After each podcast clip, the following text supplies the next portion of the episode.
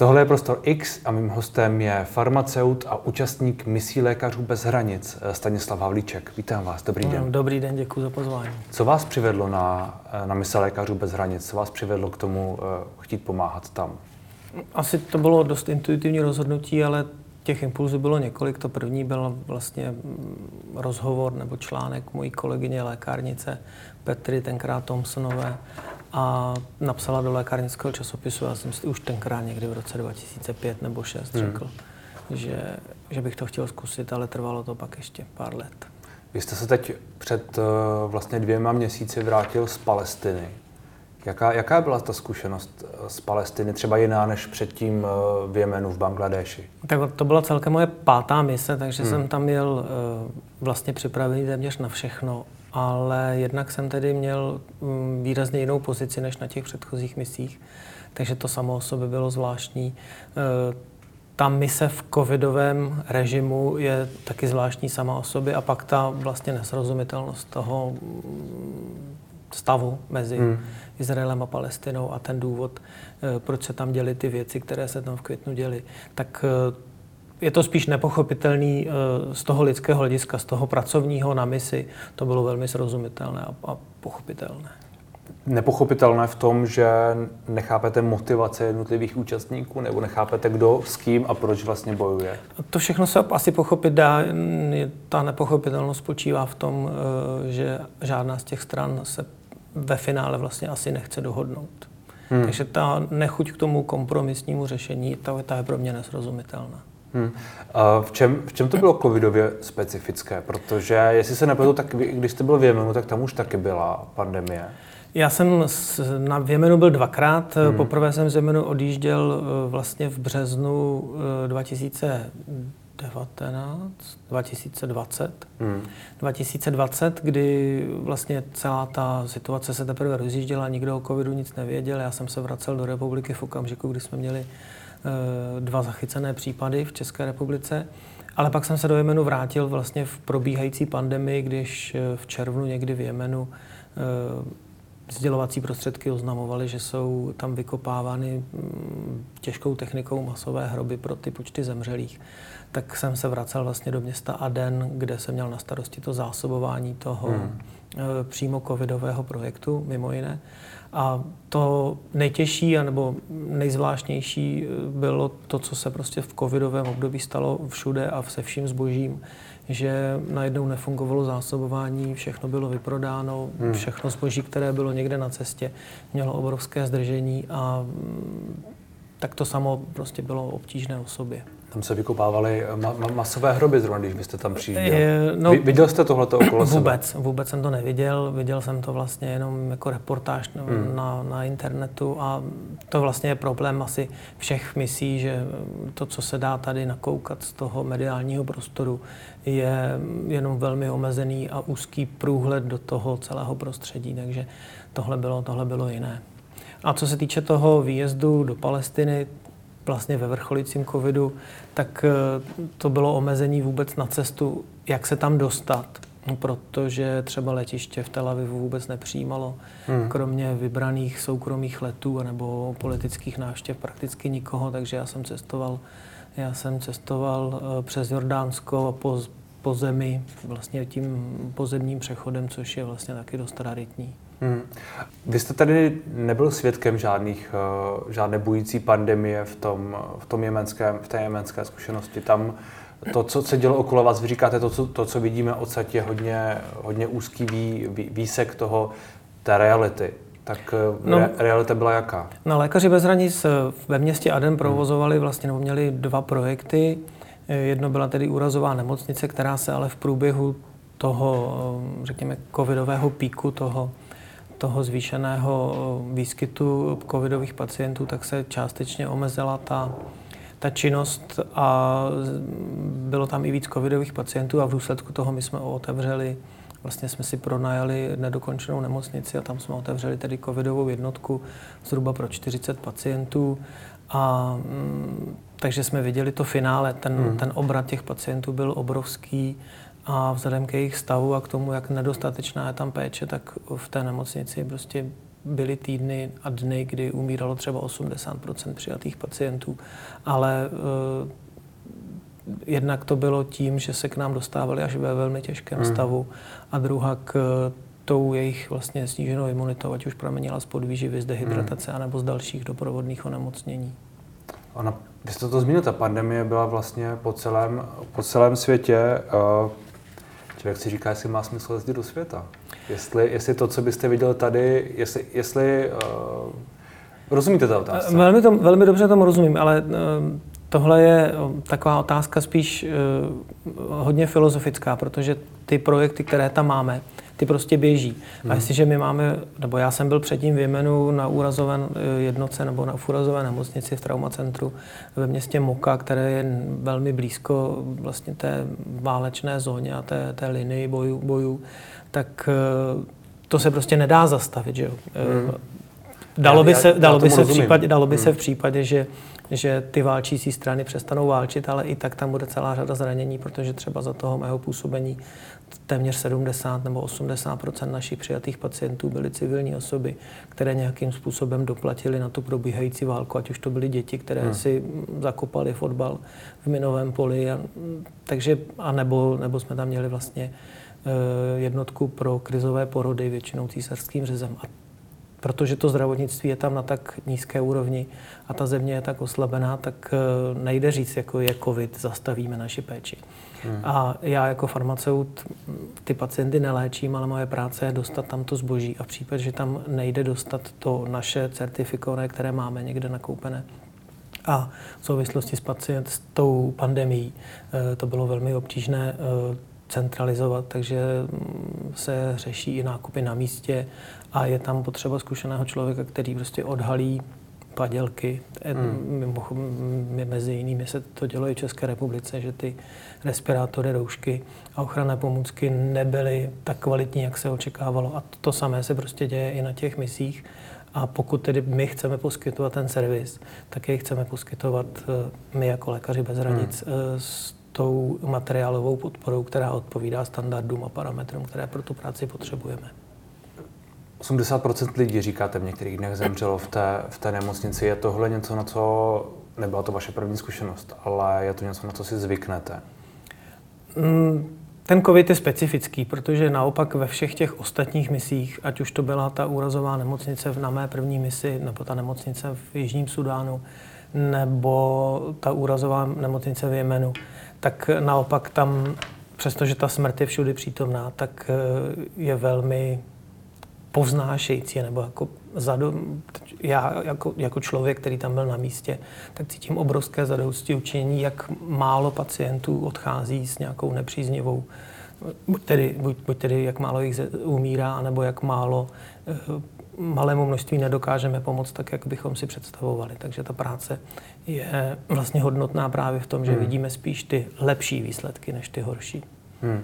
Smrt je všude přítomná, ale je povznášející. To je zajímavá volba slov, ale chápu, že je povznášející v tom, že jí je vlastně málo na to, jak špatné to je. Přesně tak, ale když eh, se, si budeme hrát s těmihle slovy, tak ono se v těchto zemích, a konkrétně mě se to stalo v Jižním Sudánu, eh, vlastně velmi dobře eh, chápe to úmrtí, protože hmm.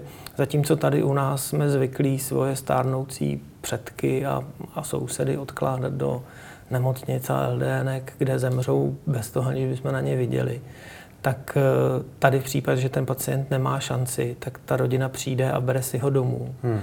A já jsem měl jeden krásný příklad, kdy e, přišel bratr se sestrou, která už byla v těžkém stádiu e, průběhu nemoci stekliny.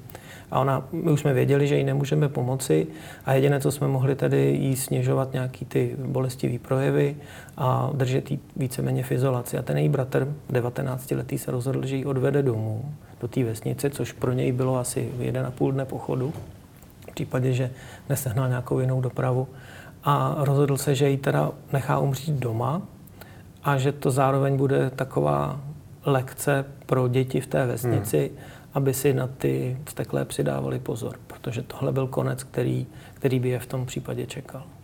Hmm. Takže to smíření, to s umíráním a s tím, že to je prostě nevyhnutelnost, tak eh, je tam prostě na denním, na denním pořádku a je to hmm. něco, co mě osobně tedy, jako, když to řeknu velmi vzletně, tak otevřelo oči.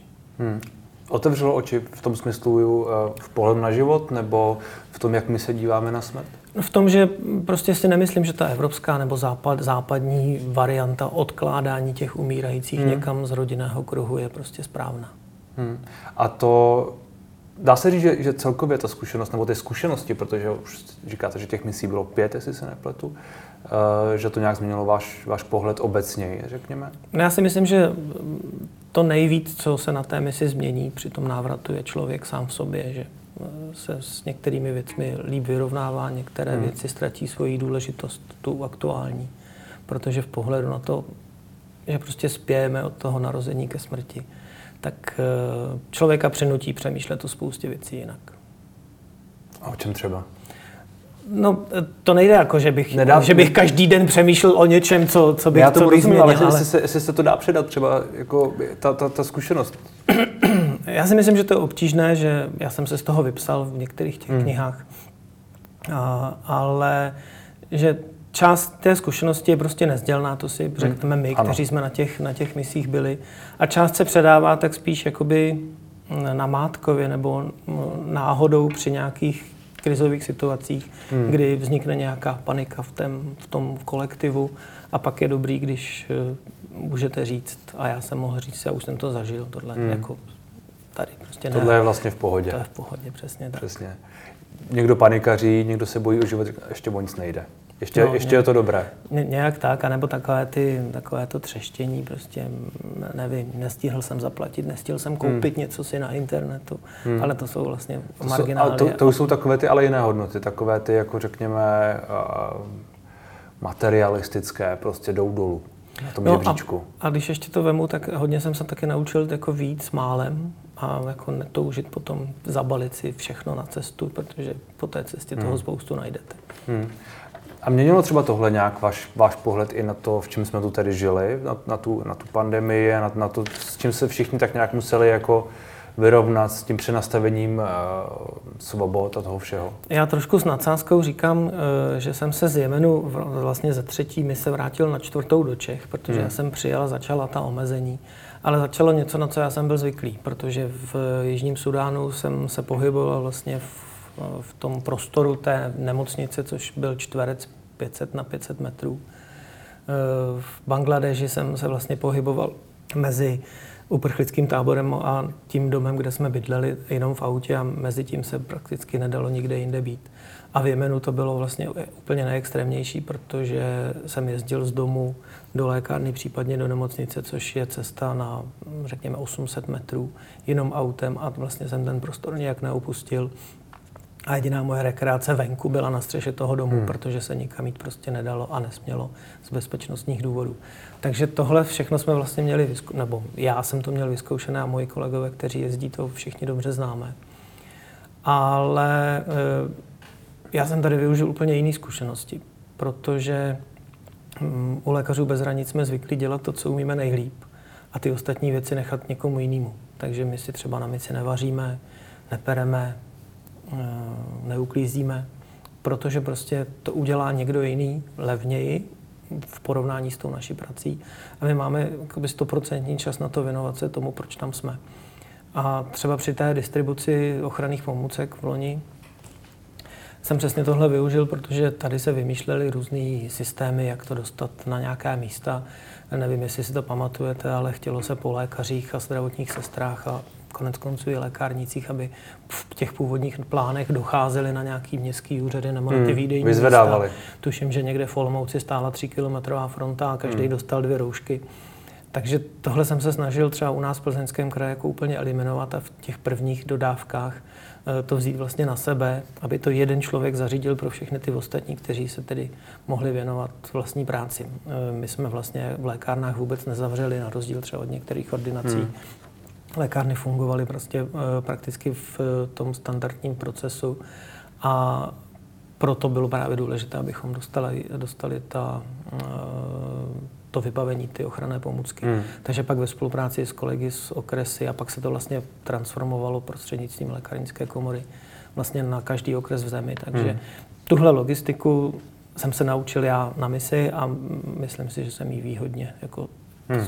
využil potom v českém prostředí. Já jsem tu, já jsem tu mluvil s lékařkou Hešlovou, která, s Kristinou. S Kristinou Hešlovou, ano, která taky má za sebou uh, několik misí. A ona mi v souvislosti se, se zkušenostmi z těch misí a řekněme s kontextem utrpení a s kontextem právě přijímání i té smrti a obecně uh, života. Říkala, že ona vlastně následně na to se dívá nějakým způsobem na tu pandemii. Je proti očkování, nebo sama ho nechce, ale a tak dále, je proti nějakým opatřením a tak podobně, uh, i v souvislosti právě s tím, jako co je, co je důležité a co není důležité to, to, to v tom kontextu. Jak se, jak se na tohle díváte vy? Mm, to taky trochu ambivalentně, ale zase a možná s, s překlenutím do té, do té pozitivní stránky, protože já jako lékárník a jako očitý svědek toho, jak očkování funguje a pomáhá, eh, proti tomu covidovému vlastně vůbec nic nemám. Eh, pokud jde o tu ochranu společnosti, já sám očkovaný jsem a přestože bych ho nikomu nedoporučil ve smyslu jdi se nechat očkovat, tak dokážu najít spoustu argumentů, proč je to dobře, protože uh, ta prevence je vždycky lepší. Proč byste to, jste ho nikomu nedoporučil? No, protože si myslím, že ta svoboda tady prostě má existovat. Hmm. Dokud uh, existuje několik povinných očkování, protože prostě v případě se k vám nedostane pomoc, a to je třeba ten tetanus nebo v Jižním Sudánu velmi užitečná je právě ta vsteklina, respektive očkování proti ní. E, jsou to spalničky, které prostě v Africe dneska decimují pořád ještě hmm. děti do pěti let jako ve, velký, ve velkém počtu. E, já když jsem byl v Jižním Sudánu, tak e, v Ostravě zrovna byla nějaká epidemie. Malá, to byla, ano. Ale, ale byla a je způsobena právě tím trochu despektem. Viděl jsem umírat děti v Bangladeži, protože nebyli očkovaní proti záškrtu. Celý svět je očkovaný proti záškrtu od 40. Eh, 50. let minulého století, kromě populace Rohingů v Barmě a kromě malých dětí teďko v Jemenu. A my víme, že prostě ty, ta úmrtí na, na, na záškrt se pohybují v desítkách procent i, v, i u těch léčených, léčených případů. Takže tohle jsou život zachraňující očkování a já si troufnu říct, že očkování proti koronaviru nebo koronavirovému onemocnění COVID-19 eh, v tom zpětném pohledu na těch 30 tisíc mrtvých v České republice je prostě život zachraňující očkování. A jako takové prostě má místo. Hmm. Ale zase na druhou stranu, pokud ho někdo nechce a je ochoten nést ty důsledky, tak ať se očkovat, jako já ho nutit nebudu. Ale pak je to stejné jako v tom případě té slečny, která byla pokousaná tím steklým psem. Hmm. Prostě nechala se pokousat, její volba nepřišla do nemocnice, protože nechtěla, nemohla. Ale na konci prostě té, toho jednoho kousnutí je smrt. A pokud s tím počítáte takhle od začátku, anebo prostě s nějakým těžkým průběhem, pak je to samozřejmě vaše volba, ale pak byste taky neměl chtít tu extra péči v případě, že ten projev toho onemocnění bude nějaký velmi závažný, protože jste měl tu volbu na začátku. Čili svoboda je víc, řekněme, ale z důsledky. No, svoboda je vždycky ruku v ruce s tou zodpovědností. Prostě hmm. neexistuje svoboda bez odpovědnosti. Já jsem se sám rozhodl, že pojedu na misi hmm. a všechna ta strádání, která jsem tam eh, vlastně prožil, tak jednak, která mě nějak, nějakam posunula, ale na druhou stranu je to taky něco, co jsem si sám vybral a za co jsem si nemohl nikomu stěžovat. A Takže, co jste zaplatil? Uh, Minimálně tím časem. Určitě, ale to, jako bylo to moje svobodné rozhodnutí hmm. a tohle, tohle, tohle je velmi podobné. Ale když se ještě vrátím k tomu doporučení, proč nebo eh, se nechat nebo nenechat očkovat, tak uh, ta zodpovědnost není jenom k tomu člověku samotnému, ale taky k té k společnosti a k tomu okolí. Hmm. Typický příklad dneska řekněme, trošku nevole ve směru k těm cestujícím v tom letadle na, na olympiádu. Hmm. Jsou to tři, čtyři týmy, nebo jako velké sportovní v úvozovkách tragédie, ale zase dneska se na ně nedívám tak jako tragicky. Hmm. Cítím, soucítím s nimi, že tak mohou cítit, ale taky se mohli nakazit a zemřít. Hmm. Jo, takže to, že dneska se společnost jako obrací vůči tomu někomu, kdo tam v tom letadle někoho nakazil, protože nebyl dostatečně zodpovědný, tak eh, to největší břemeno nese ten člověk sám, sám hmm. sobě. Hmm. No a co se týče toho, eh, toho prostředí a toho, co říkala tady Kristýna, eh, tak já jsem zase to taky snažil naznačit. Prostě smrt je nevyhnutelná a jednou každý z našich pacientů zemře. My jsme na misích a vlastně v celém našem životě proto, abychom těm lidem ten život pokud možno usnadnili a prodloužili. Co? A prodloužili. Chápu. A co z toho vyplývá? Tedy v souvislosti s tím, eh, co, co jako řekla kolegyně Hešlová. No, že, jako, že nemůžete odjet na misi s tím, že spasíte svět a zachráníte hmm. ho. Ani jednoho člověka nedokážete sám o sobě zachránit, ale můžete nastavit systém, aby byl lepší.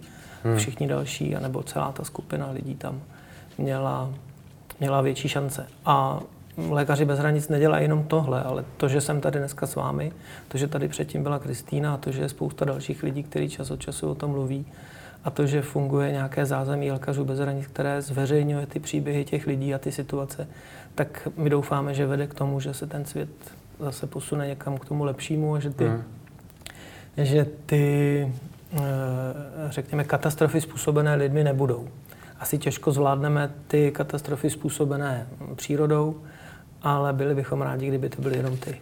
No, ale zrovna paní, a paní Hešlová za to byla docela kritizovaná, za to, co tu říkala. Ale to šlo o ten covid. Víte, co to je téma, které je prostě polarizující a možná i vy byste byl kritizován. A možná, že budu. Možná, že budete za to, co, co, co říkáte, což je možná trošku, uh, trošku nešťastné z vašeho pohledu.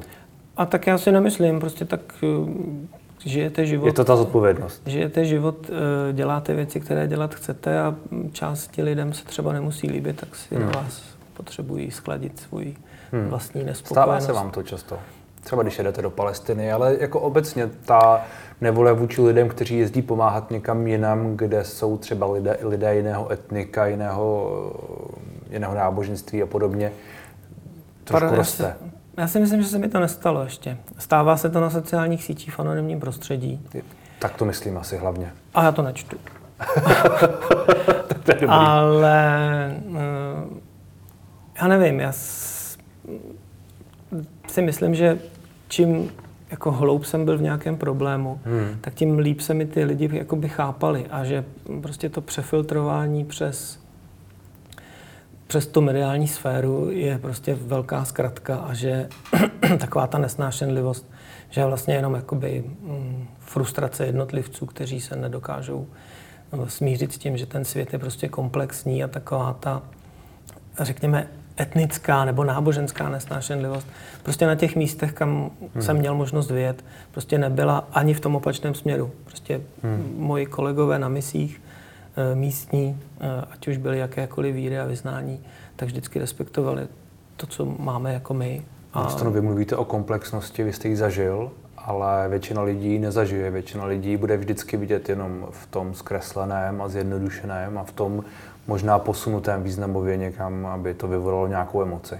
Říkáte vy a já si myslím, že právě protože si tady o tom povídáme, hmm. tak možná e, to udělá ten kousek k tomu lepšímu, že začnou myslet ne všichni, ne najednou, ale že se posunou k tomu, eh, prostě nemluvit o migrantech jenom jako o nějaké hrozbě, ale taky jako o lidech, kteří eh, se denně utopí ve středozemním moři, že si možná trošku přehodnotí to, že když se tady koupou na, eh, na pláži na francouzské riviéře, že je to to samé moře, v kterém se za posledních, nevím, 50 měsíců utopilo 30 tisíc lidí, že to je vlastně největší hromadný hrob na světě a že to, že předtím zavřeme oči, prostě nepomůže, že ty mrtvoly už tam budou. Že? Hmm. A já se moc omlouvám, že ve dne mluvím prostě o takových morbidních tématech, ale bez toho, řekněme, trochu kontroverzního otevření té otázky se o tom bude mluvit zase jako o nějaké, nebo může mluvit zase jako o nějaké hrozbě pro Evropu, hmm. ale e, ti lidé neutíkají z těch zemí, protože by cítili někde blahobyt. Utíkají ze zemí, kde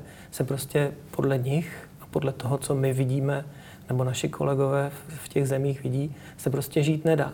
Migranti a, jsou také lidé. Eh, ne, oni jsou především lidé. Oni jsou především lidé, jako oni my jsou, myslím. Oni jsou především lidé a to, že eh, od někud musí utíkat, je prostě uh, problém a uh, je třeba řešit ho na začátku. Ale bez toho, že neuvidíme ten konec a že budeme vracet pořád teď do Libie, do detenčních táborů, kde prostě eh, je to ještě větší peklo, než z kterého utíkají, hmm. tak eh, se prostě na těch národních a vládních úrovních té politiky prostě o tom mluvit nezačne. Takže eh, my jezdíme pomáhat lidem, nikoliv migrantům a nikoliv prostě nějakým podružným bytostem. Prostě pro nás jsou to vždycky hmm. lidi a ta humanitní stránka eh, té práce je prostě na prvním místě.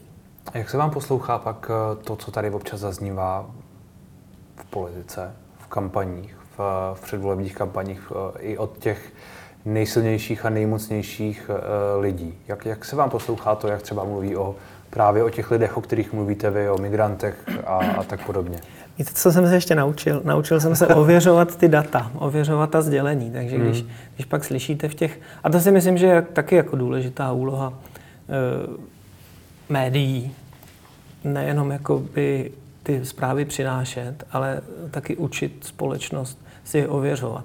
A protože jsem měl tu možnost jakoby porovnat ten úzký průzor tou kamerou a tím hledáčkem té optiky na ty e, vlastně největší katastrofy a na ty nejemotivnější události. A vedle toho viděl úplně běžný život těch lidí, kteří chtějí hmm. prostě žít a vychovávat děti a zajistit, aby měli co jíst a chodili do školy. Tak eh, pak vidíte, že ten svět je prostě jiný. A jestliže tady prostě někteří eh, neúplně chytří političtí představitelé hrozí prostě migranty, kteří ohrozí pracovní pozice v České republice. A pak eh, tady za deset let máme tři nebo čtyři případně dvě rodiny, které se tady zdrží asi tak 14 dní, tak ten kontrast by měl být přece jasně viditelný a zřetelný, že jestliže někdo používá takovéhle argumenty, které navíc e, jdou velmi snadno vyvrátit, tak prostě, ale jo, může být politik, ale neměl by mít to zastání u té veřejnosti, která hmm. ho volí, protože jestliže někdo lže v takovýchhle věcech, které se dají snadno ověřit, pak určitě lže i v tom, co se ověřit nedá. Hmm. Uh, to, co jste říkal, že tak trochu doufáte, aby třeba ten, tenhle ten náš rozhovor tady uh, změnil pohled lidí třeba i na ty migranty, na to, že chtějí prostě jenom žít a tak dále. Uh, co je ta z vaší zkušenosti nebo obecně, jak byste ten názor lidí změnil? Nebo jak byste je zkusil přesvědčit o tom, že prostě, kromě toho, co už zaznělo, co je, co je asi dané, ale že prostě, že prostě ten pohled je chybný? Já si nemyslím, že jako moje úloha je kohokoliv přesvědčit ve smyslu té masy, té společnosti. Já můžu nabízet jenom tu svoji zkušenost a eh, k té zkušenosti ještě něco, za co, co prostě ponesu cel, celý život, to je prostě moje jméno a ten můj obraz a to, jak se já cítím a to, jak se nechci spronevěřit tomu, hmm. co jsem tam zažil. Takže na rozdíl od mnoha jiných těch anonymních internetových diskutérů, já prostě jsem pod vším vlastně podepsaný nebo mm, sebraný tím, tou optikou. Takže jsem to pořád já a to, co říkám, tak prostě jsem já. A e, jestliže je úloha lékařů bez hranic přednášet svědectví, tak já si vůbec nedělám ambici, že já, můj hlas je tak silný, aby, aby změnil vlastně jakoby mm, nějakou velkou politickou kampaň na, na, na národní úrovni nebo dokonce nadnárodní. Ale říkám si, že čím víc o tom budu mluvit, v malých rozhovorech jako tento, anebo některý u piva s různýma lidma, anebo když jsem jezdil ještě před covidem na různé přednášky a do škol, e, za co jsem teda hrozně rád, že mám tu možnost vlastně mluvit i s těmi mladýma lidma, tak, e, tak, tak a v těch knihách jsem to jednou napsal, že prostě věřím, že to, to svědectví uslyší někdo, kdo tu moc a ten hlas, ten silný hlas a tu možnost rozhodnout vlastně má. Hmm. A je to taková vlastně pyramida že když mě uslyšejí dva a ty dva to posunou dál, a tak se ta mm, myšlenka a ta snaha vlastně rozroste, až dosáhne tam, kde je místo a kde je ten vypínač, který to může změnit, protože já ho u sebe nemám. Ale to by ho museli ti lidé asi zvolit, nebo myslíte, že změníte názor například premiéra Babiše, nebo někoho podobného? A já vlastně ani nevím, jaký on má názor. On jich má tolik, že se v tom těžko orientuju. Kdybych hodnotil podle jeho posledních vyjádření, tak zjevně má ten názor, který jste, u kterém jste mluvil před chvilkou, eh, o těch, o těch politicích a, a, a migrantech a podobně. Ale je otázka, jestli je to jeho autentický názor, to je. No a jestli je, zrovna, jestli je zrovna migrační politika v České republice to téma, které by se mělo řešit, že jo? No Já mluvím o tom, že je podle, třeba... Podle něj zjevně ano. Hm? Já si to nemyslím. Já si myslím, že je třeba řešit tu situaci v těch zemích, kde je, eh, že od nás to musí směřovat na tu, řekněme, hmm. evropskou eh, rozhodovací hm, platformu a odtud do nějakých světových ať už je to Světová zdravotnická organizace, Organizace spojených národů. Vy jste, vy jste zmínil... A to jsou ty velké věci, ale ty hmm. malé věci začínají u každého z nás, to znamená, a teď si myslím, a teď zase odbočím někam jinam, protože e, lékaři bez hranic jsou a mohou poskytovat tu uh, pomoc jenom proto, že máme lidi, kteří ty naší myšlence věří a který prostě pošlou peníze. Hmm. A přestože se objevují z takové útoky na neziskové a nevládní organizace, na, tom, jak, jak, na to, jak, jakým způsobem s těmi penězi nakládáme, tak uh, u nás je ta, to čerpání vysoce transparentní a pořád máme lidi, a musím říct a poděkovat všem, kteří přispívají, protože ten počet roste. Takže si myslím, že celá řada lidí, a je jich stále víc, se prostě tu naši myšlenku chápe a souhlasí s ní. A úplně stejně se tato eh, ochota podílet se na těch věcech veřejných a na té nápravě světa ukázala i v potom tornádu v České hmm. republice. A tohle si myslím, že, že je prostě nejviditelnější znak toho, že to vlastně funguje a že ta společnost je v jádru zdravá a že ty lidi jsou vlastně hodní a že se chtějí podílet a že, že to není o penězích a že to není ani o, o postech a o pozicích. Je to o tom prostém sdílení anebo pochopení té bolesti těch lidí, kteří jsou prostě zasaženi, zasaženi nějakou katastrofou. Myslíte, že, myslíte nějaký... že tohle je přenosné o level výš? Že to pochopení strádání lidí na Moravě a pochopení strádání lidí Jemenu nebo v Bangladeši, že to je srovnatelné a že eh, když říkáte, že lidé jsou hodní a tak dále, že to platí stejně pro ten Jemen a Bangladeš, jako to platí pro, pro Jižní Moravu. Já jsem o tom pevně přesvědčený, protože jestliže se našla taková vůle pomáhat lidem tady, protože si vyzkoušeli tornádo, který nikdo neznal tady v, našim, hmm. v našich zeměpisných šířce, anebo ne v tom rozsahu, tak asi dokážou líp pochopit, když někdy příště uvidí tornádo mm, někde jinde, nebo když uvidí nějakou potopu v Bangladeši. Stejně tak, když jsem se vrátil do toho covidového omezení v loňském roce, tak uh, už jsem mohl aspoň částečně těm lidem říct, tak takhle to vypadá na té misi. Jsi zavřený hmm. doma. Hmm. Do té doby by uh, vlastně to přiblížení té situace, těch pocitů, je obtížně přiblížitelné. A tohle je stejný. Takže jestliže uh,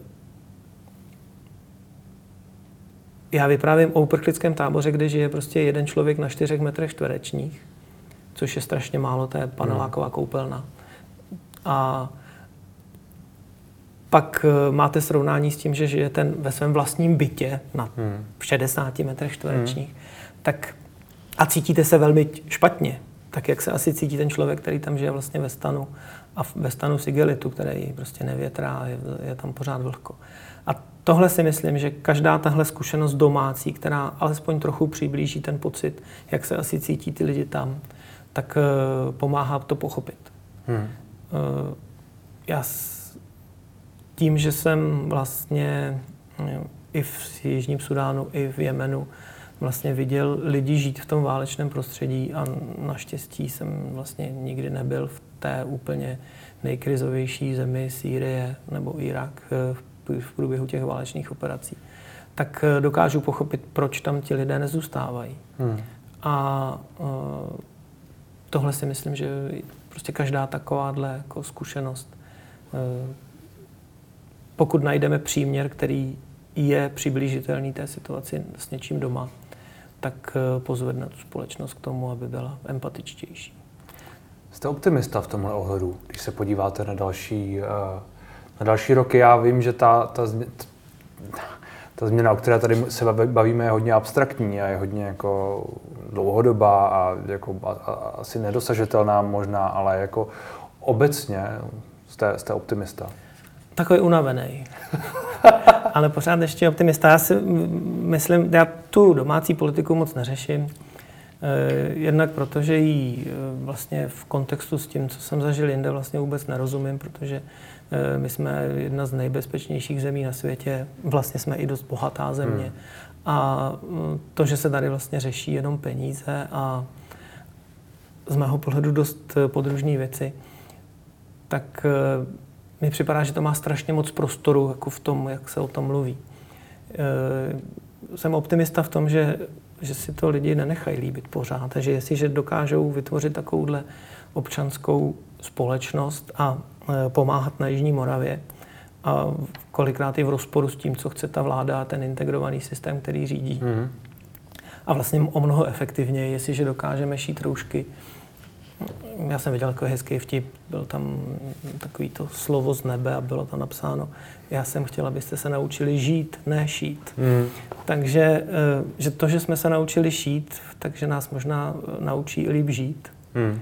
A že, eh, že prostě se začneme víc zajímat o ty důležitější věci. Mm.